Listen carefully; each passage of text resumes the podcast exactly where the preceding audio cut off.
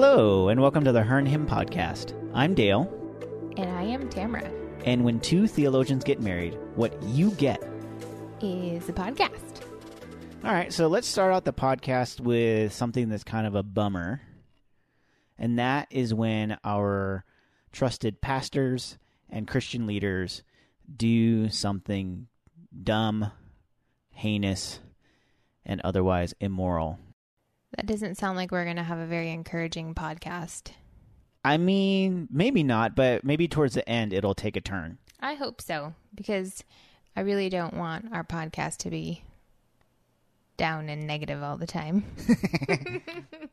Well, if you have been following the news and particularly the Christian news, you may have heard It's a different the name. sort of a news. It is. Yeah. It is. Yeah.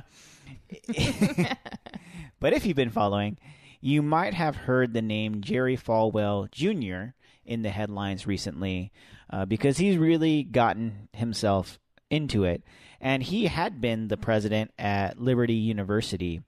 And he. Which, if you're not familiar, is a Christian university based out of Virginia.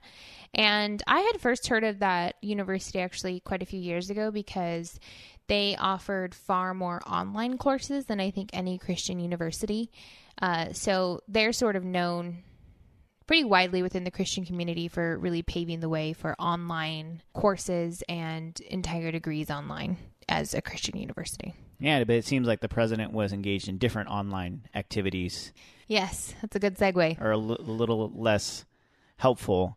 Uh, well, he got in trouble because he posted a picture on, I can't remember if it was Instagram or Facebook, of him at a party with a woman who wasn't his wife, and his pants were unzipped and her pants were unzipped. And I guess it was this like costume party, and one of the, the, the people on a reality TV show is pregnant and that's just how they wear their pants in the show. So it was something of a joke, but it just came across really poorly. So he got put on indefinite leave. And then while he was on indefinite leave, there were other accusations that came out. At this moment, I'm not sure if they're confirmed or what the status of that is, but the accusation was from a man who said that he was having a sexual affair with Jerry Falwell Jr. and Falwell's wife, Becky, that he would have sex with Becky while Jerry Falwell would watch. Which, if that's true, that's really heinous. And he has since been let go from the university. Yeah. There really is just this deep sadness when you see Christian leaders fall. And I know Christian leaders make mistakes in the same way all leaders do, in the same way all people do. But there certainly is this standard that leaders are held to because people are looking up to them and expecting them to be more disciplined in their life and to be living more uh, morally upright lives, knowing that people are following after them. And Jerry Falwell Jr. is certainly not the first or the last. And uh, another example would be John Crist, which we really love John Crist. And I remember hearing about his scandal, I suppose you could call it.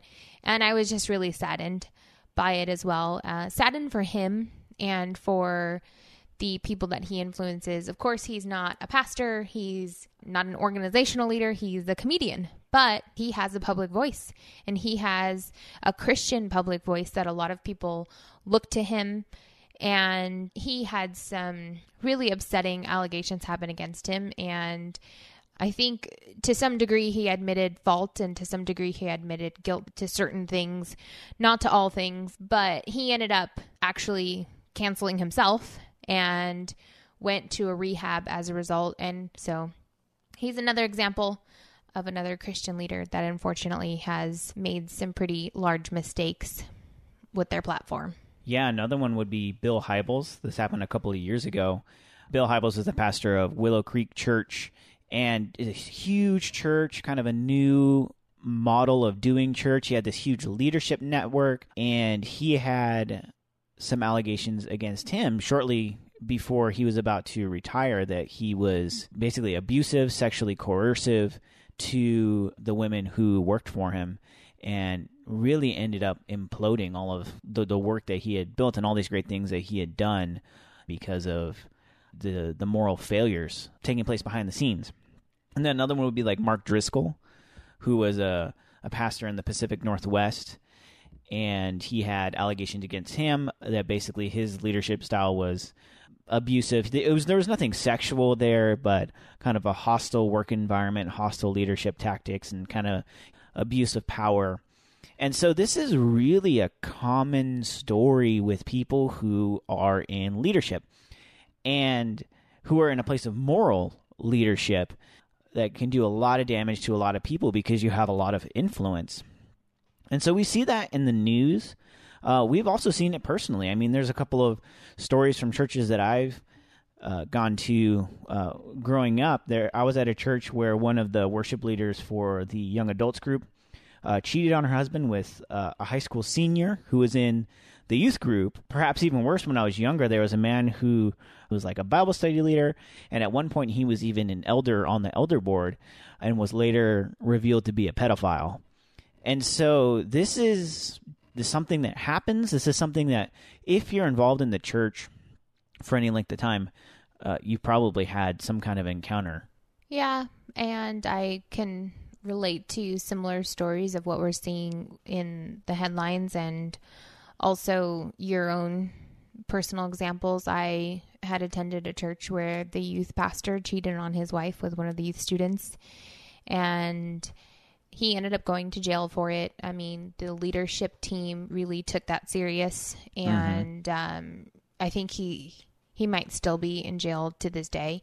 But I I know it was not only devastating for the church, but devastating for his wife and all that she had to endure because she served alongside him in the exact same youth group. And so I'm sure there was a lot of difficult dynamics there, but the moral failures we see within leadership isn't always sexual. I think those are sort of the the biggest and most alarming ones that kind of I mean, those make the, the gossip sure. train a yeah. little bit quicker than other ones. But I also had something personal against me when, you know, I went to the prayer team at my church and I had confided in the leader of the prayer team. And before you knew it, my prayer was twisted and turned into something completely different. And I had several women come up to me very concerned for me. And I quickly realized my prayer was was really part of gossip within the church and I was hurt. I was really hurt because I thought I went to someone, a leader, and confided them with something personal in my life. And very quickly, more people knew about it than I wanted to. And it wasn't anything bad on my end. You know, it wasn't like some sin that needed to be called out or disciplined like we see in, in scripture, but it was something just personal that I. I didn't want people to know about. So I think we see different types of failure within leadership, and it's not only these blatant sexual sins that a lot of us are very alarmed by and taken back by, but even gossip itself is sin, and uh, we see a lot of leadership, unfortunately, fall short of the standard that leadership should be held to. Yeah, so probably everybody can relate to these stories. And these events can really be devastating to people's faith. And it can cause some people to walk away from the church. I know a lot of cases where, where that's happened. And even worse yet, it can lead people to walk away from Jesus altogether. And I mean, that's awful. Uh, Jesus said himself that if you lead one of these little ones astray, it'd be better for you to have a rock tied around your neck and thrown into the depths of the sea than to do that. So this is really serious. So what we want to do is we want to take a look at a little bit of why this happens and really also how we can respond to these awful situations in a way that actually strengthens our faith rather than destroying it because there's a real danger of faith destruction in moments like these but there is also an opportunity for a strengthening of our faith and a realignment of our faith. And so we want to start by looking at morally flawed leaders in the Bible, how that came about, what the response was, and just kind of use that to graft it over our modern situations. Because uh, the, the more things change, the more they stay the same. This has been an issue in leadership since the beginning. Yeah, and that really goes back to the fallen nature of humanity and the fact that even if we have come to a saving faith in Christ, it doesn't mean that we have seen the full glory and the full redemption of our sin yet. I mean, the New Testament is very clear about that struggle that we continue to have.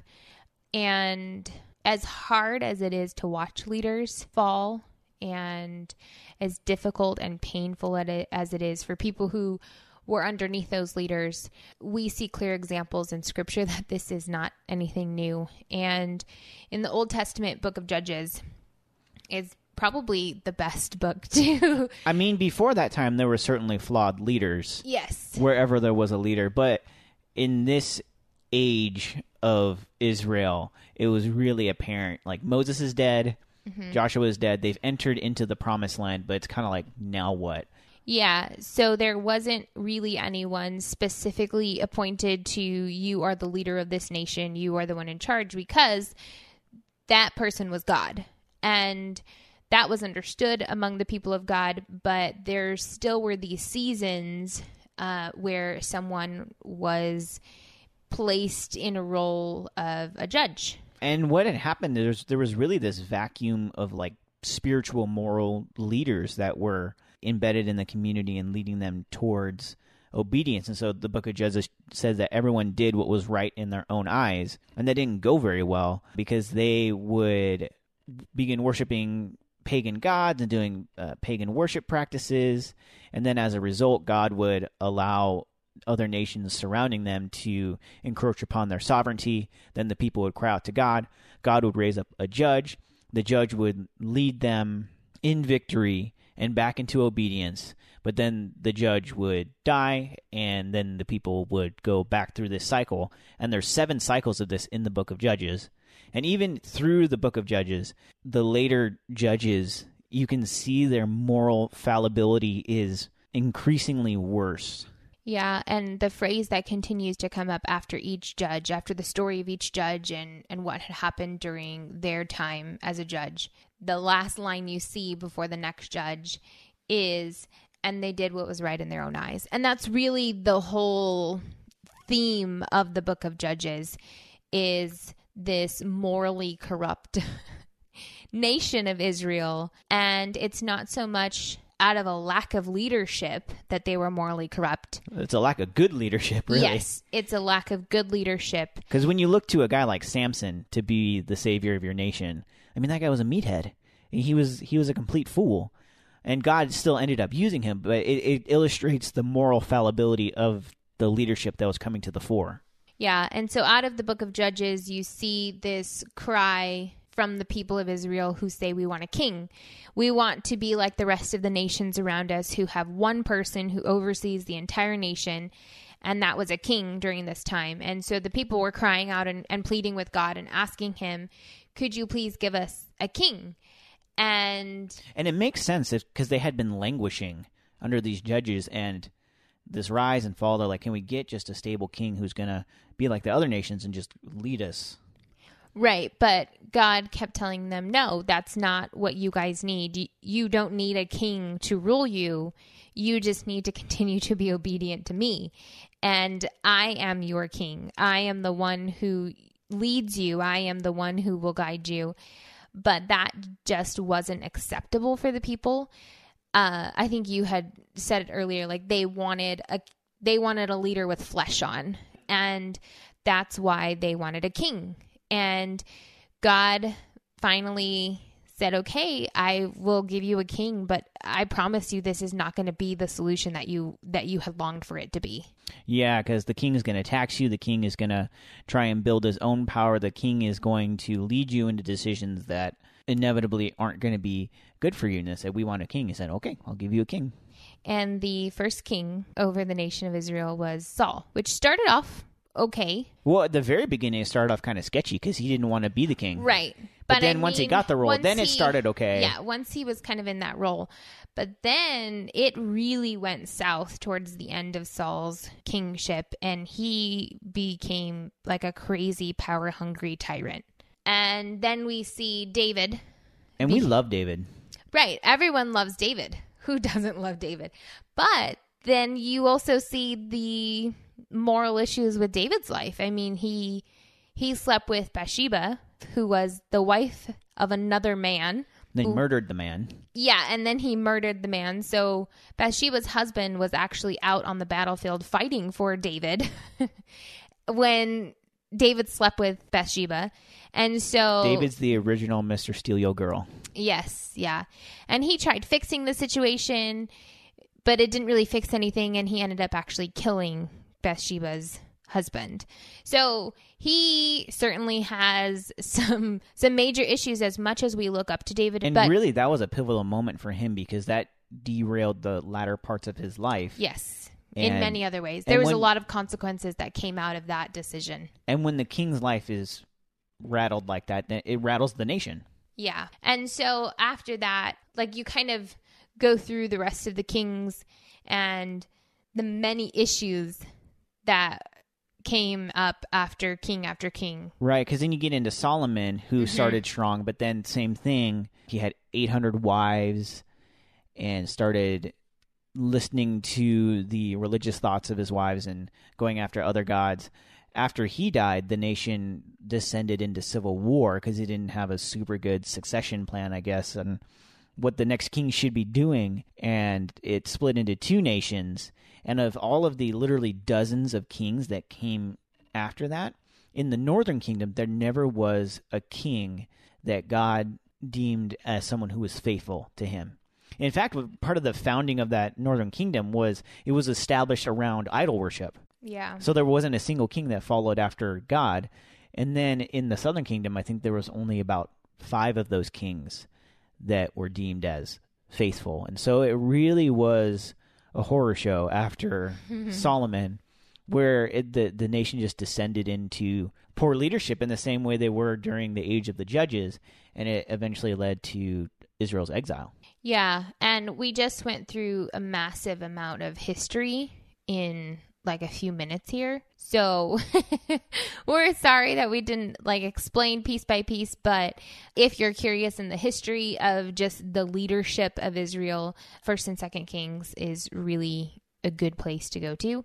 But really the moral of all of these kings' lives and the way that scripture is continuing to show them and, and the decisions they made and how they led the nation of Israel, it really just boils down to don't put your trust in kings, put your trust in God alone. And that's what God was telling them from the very beginning when they were begging for a king. And He told them, I promise this is not really what you want.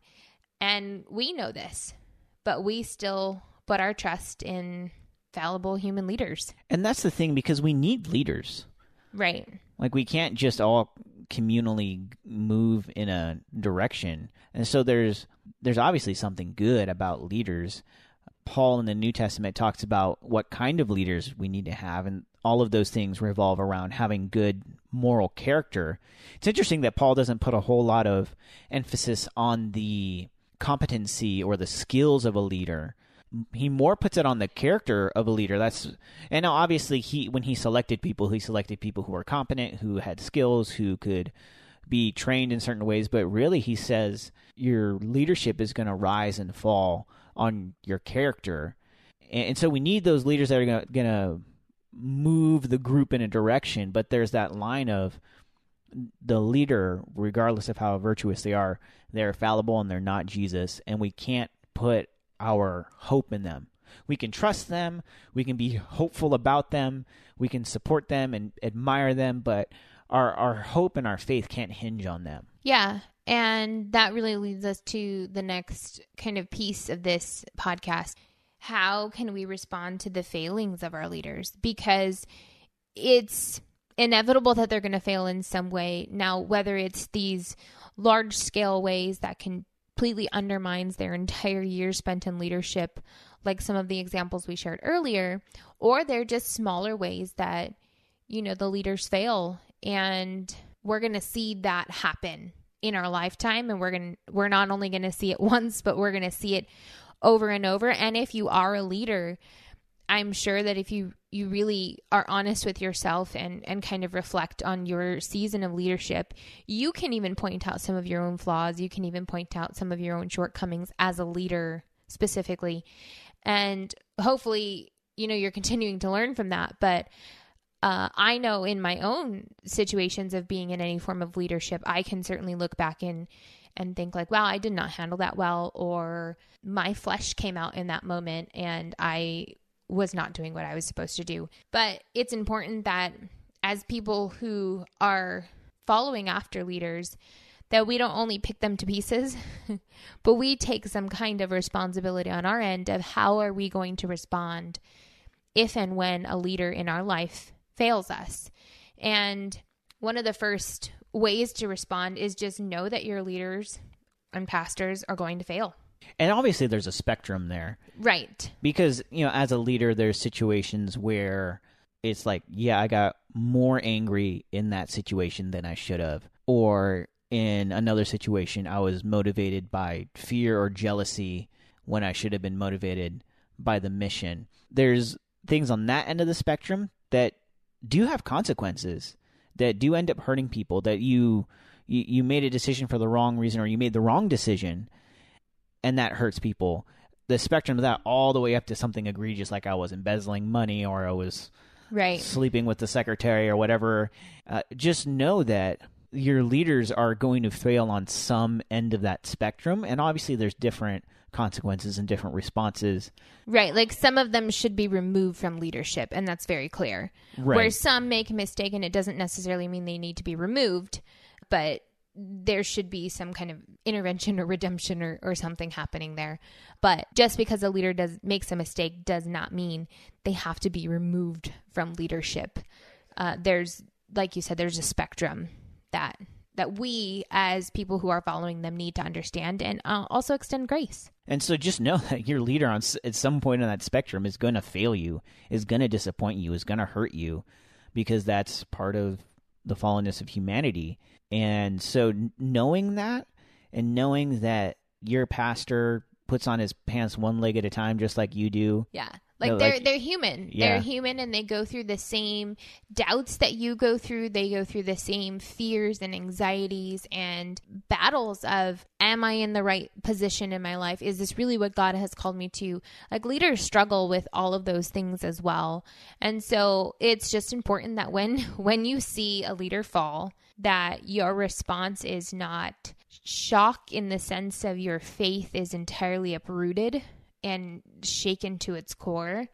It certainly is okay to be shocked, but we should never hold our leaders and pastors on a pedestal as if they have to be absolutely perfect. And anything less than that means our faith in Jesus is on the line. And I think it's okay to grieve that.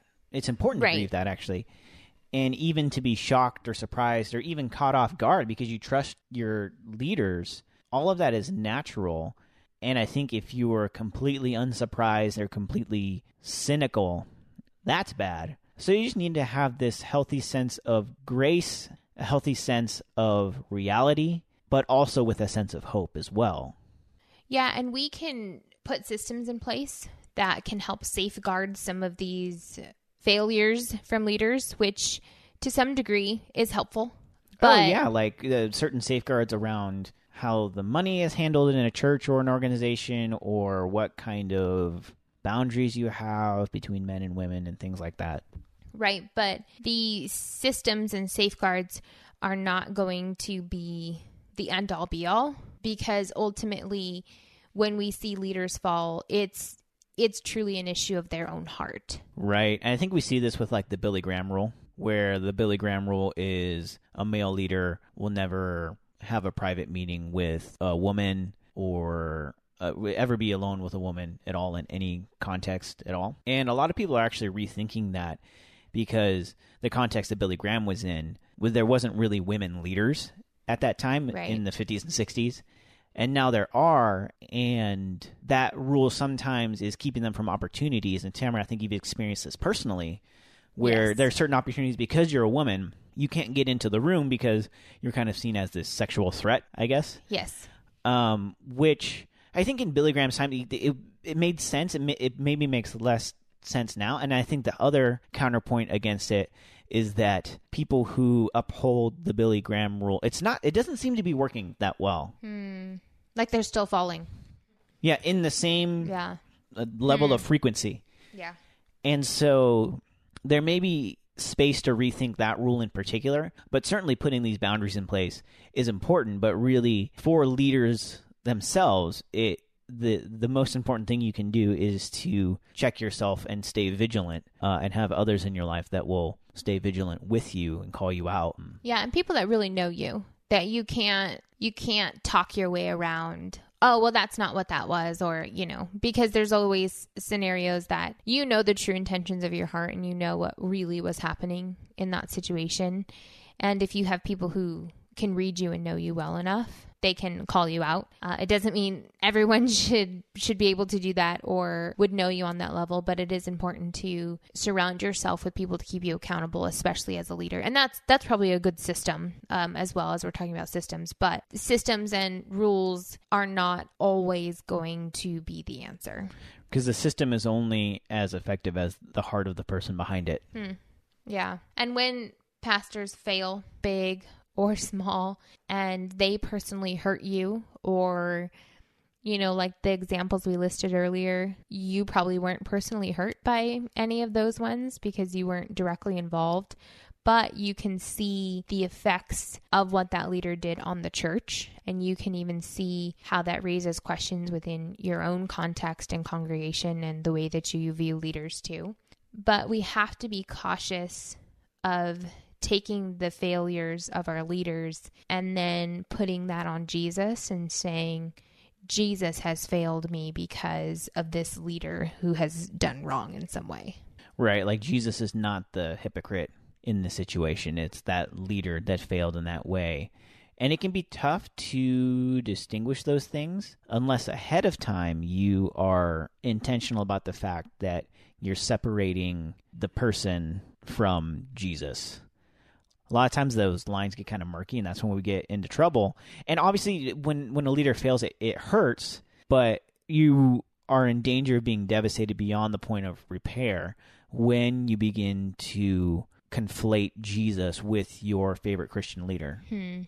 Yeah, and that's kind of a large issue, I think, with the whole celebrity pastor thing, where you have one pastor that it's really their face, their ministry, that we only think of them. We might not even know what church they're associated with, we might not know anything else about them. And we put them on this pedestal again, and we think no one else is as great as them. No one else teaches the gospel as good as they do, or no one else captures my attention in the same way and to put any pastor, regardless of how large or small their church is, on a pedestal and associate that directly with your faith, as opposed to associating Jesus with the reason you've come to faith, we really run ourselves into some difficult situations if that particular leader falls because it can shatter us and it can shatter everything that we think about the faith. And that's putting your faith again in man and not in God. Yeah, so it's important to really keep things in their proper place. Admire your pastors and leaders, follow them, support them. Don't put your faith in them. Don't worship them. That's really what we're we're driving at here is a lot of times we worship fallen people rather than God. But as we continue this conversation, uh, I think it's important for us to also talk about restoration in leadership, uh, where there has been a, a moral failing, and in some cases, an epic moral failing, and kind of discuss what restoration looks like, what it should look like. Yeah, and the Bible is all about restoration. Like that's the story of the gospel. It's about redemption and restoration and that's why Jesus came. He came to fully restore not only humanity but even creation itself. Like he's on this mission of restoring things and redeeming things. And to remove that piece from anyone within the church whether whether they were a member of the church who has sinned greatly and fallen or a leader of the church who has sinned greatly and fallen to remove restoration and redemption is to remove the heart of Jesus from that situation. And that road of redemption is not the same for every single situation, but restoration and redemption has to, absolutely has to be part of the conversation. You can't just cut someone off and then that's the end of it. If it's a leader, if it's a lead pastor in the church, it might mean they need to step down from leadership. But that doesn't mean that's the end. There needs to be some kind of restoration for them, whether it's restoring them back into just the congregation in some way. It might not mean restoring them back into leadership, but it, it just depends on the situation. And so, if restoration and redemption is removed from the conversation, then we're not actually following the biblical model that Jesus has set for us.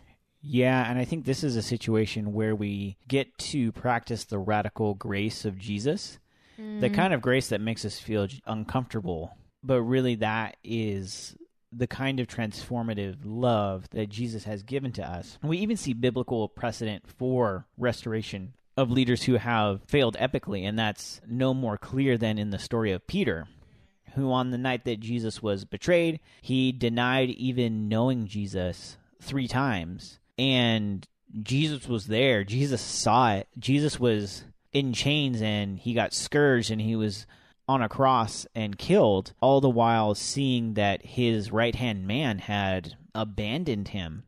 And so I'm sure that Peter really carried that with him. But after Jesus' resurrection, he had this powwow with Peter uh, on a beach and they were eating breakfast together.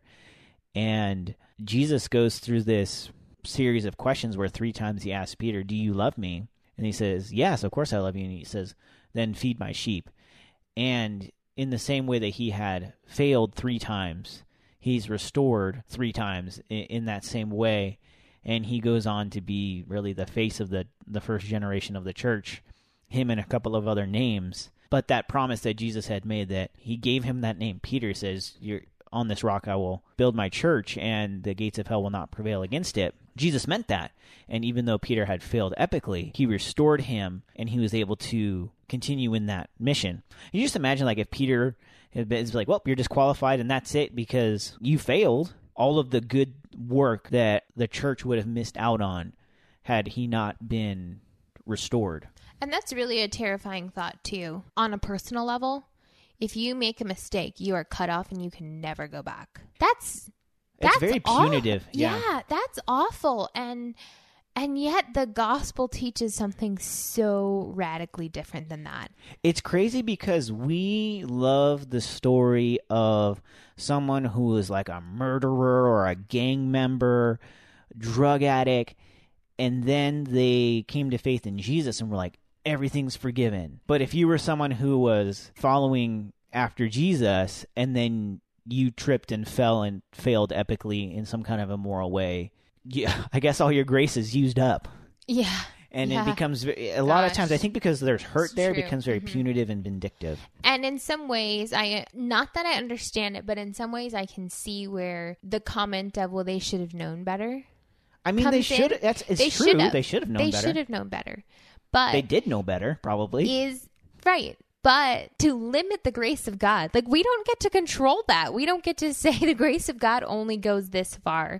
The sin that you just committed after being saved, the blood of Christ doesn't cover that anymore. But pre salvation, blood of Christ covers it all. Like it just, there's so many holes in the argument. And unfortunately, I have seen great leaders fall and never receive restoration. And that's tragic because again that's the mission of Jesus. And so to even take your own your own people and say we preach this good news but not to you. It doesn't apply to you anymore. If you're on the inside, it doesn't apply to you. It just it just doesn't make any sense. And we even see that uh, I think one example we mentioned at the top of the podcast Mark Driscoll who lost his post in his church in the Pacific Northwest and it was really tragic because after that, the church kind of just disintegrated. But he ended up planning another church uh, down in Arizona, and by all accounts, it's a thriving church. It seems like there there's been some changes made in him Uh, but even with all of that, and I don't know him personally, obviously, so I don't know all the inner. I don't go to his church. I don't know the inner workings of it. But it seems like there's been some good restoration there and a, and a pivot there. But even with that, there's a lot of hate he gets Right. because people don't want him to mm. be in that post, don't want him to su- succeed in that way or be in that leadership because of the previous failings that he had. Sin is just so messy because it's not only the sin that he committed, but then it's also he's being sinned against in some ways by people not extending anything other than hate and anger to him. And I'm I, I don't know him. I don't really actually know anything about him. But but there is opportunity for redemption. And as Christians, we have to be open to not only accepting that redemption and restoration that Jesus offers us, but we need to be able to extend it out to others too. And even if they have fallen as a Christian leader, we need to be able to extend that. And I've seen that done in a church that I attended where a youth leader. So it wasn't the pastor of the youth ministry. It was just one of the leaders within the ministry who she was having sex outside of marriage. She was like in her early 20s and she was volunteering as a leader. And it came out to the leadership team that she was having sex outside of marriage. And they actually asked her to step down as a youth leader. Basically, uh, obviously, because it's going against scripture, but in the context of ministry that she was serving, they thought it was no longer appropriate for her to continue to be a leader in that context, which I certainly agree. And maybe four or five years later, she's now able to be back on leadership teams, volunteering as leadership uh, within youth group again. And so it took time. It took life change for her. It took repentance. It took uh, just a lot of conversation between her and the other leaders. But there was this whole process of restoration given to her. And the leadership team, when they asked her to step down, it was with the full intention of how can we restore you? And even in this hard call we're having to do, we want you to know that our end goal is restoration, not to just cut you off and, and never talk to you again. And I think that's what we all need to be open to, and not only open to, but that has to be our end goal. Our end goal for anybody who has fallen because of sin should be okay, you might need to step down in this season, or you might not be able to return to this form of leadership again. But what does restoration look like in this scenario? Yeah, and that's the purpose of church discipline. The purpose of church discipline isn't punishment for its own sake. It's there to bring restoration to that person, to that community. And I think a lot of times we lose sight of that. And of course, as you lay out that plan for restoration, it's up to that person to step with you into that plan of restoration. And so there's some people that never are really restored because on their end, they don't want to walk the path of restoration. But there is this other side where if we don't provide a path of restoration, then it's on us. Yes. And by no means is the hope of restoration mean that there's no consequences for your sin. There are certainly consequences. Even after you've been restored. Yes. There are consequences that just happen as a fallout of it. And it's not because someone is saying, "Here is your consequence. I give it to you." It's not like that's not how it works. But you. You lose have to trust. learn your consequences. Yeah, yeah, exactly. Like here, here's your five consequences for what you did. But if it's a trust issue, you're going to have to re-earn that trust, and maybe for some people, you might not be able to get that trust back, and that's a consequence. Even if you've been restored in a different way, there might be certain people that your relationship does not return to what it was before, and that's hard but as we continue to see leaders who, again, we need, we need leaders, we need them. God put them in places for reasons. And we all can't just walk around just in this sort of communal space and, and no one moving any direction and everyone going their own way and doing their own thing. But as we see leaders fall, we need to have the end goal of restoration in mind.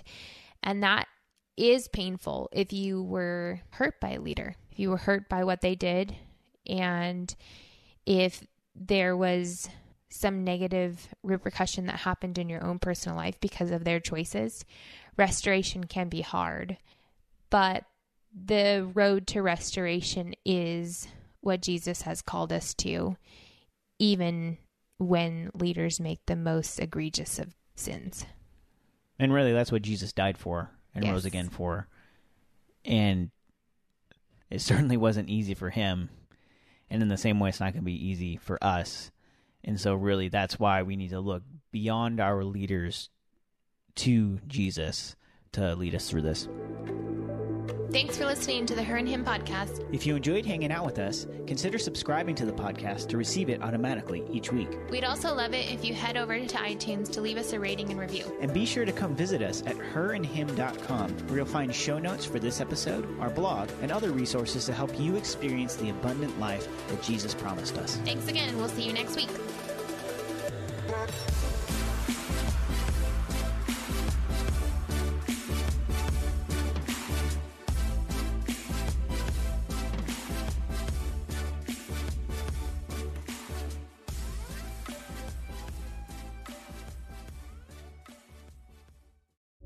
Tired of parenting advice and news headlines that are more confusing than assembling IKEA furniture, we've got just the podcast for you. My dear friend Abby and I are here to help you navigate the parenting roller coaster. Should your kids be on social media? What should you tell a friend facing an unplanned pregnancy? These are just some of the many questions we tackle on our podcast. Subscribe to The Real Deal of Parenting wherever you find your podcast.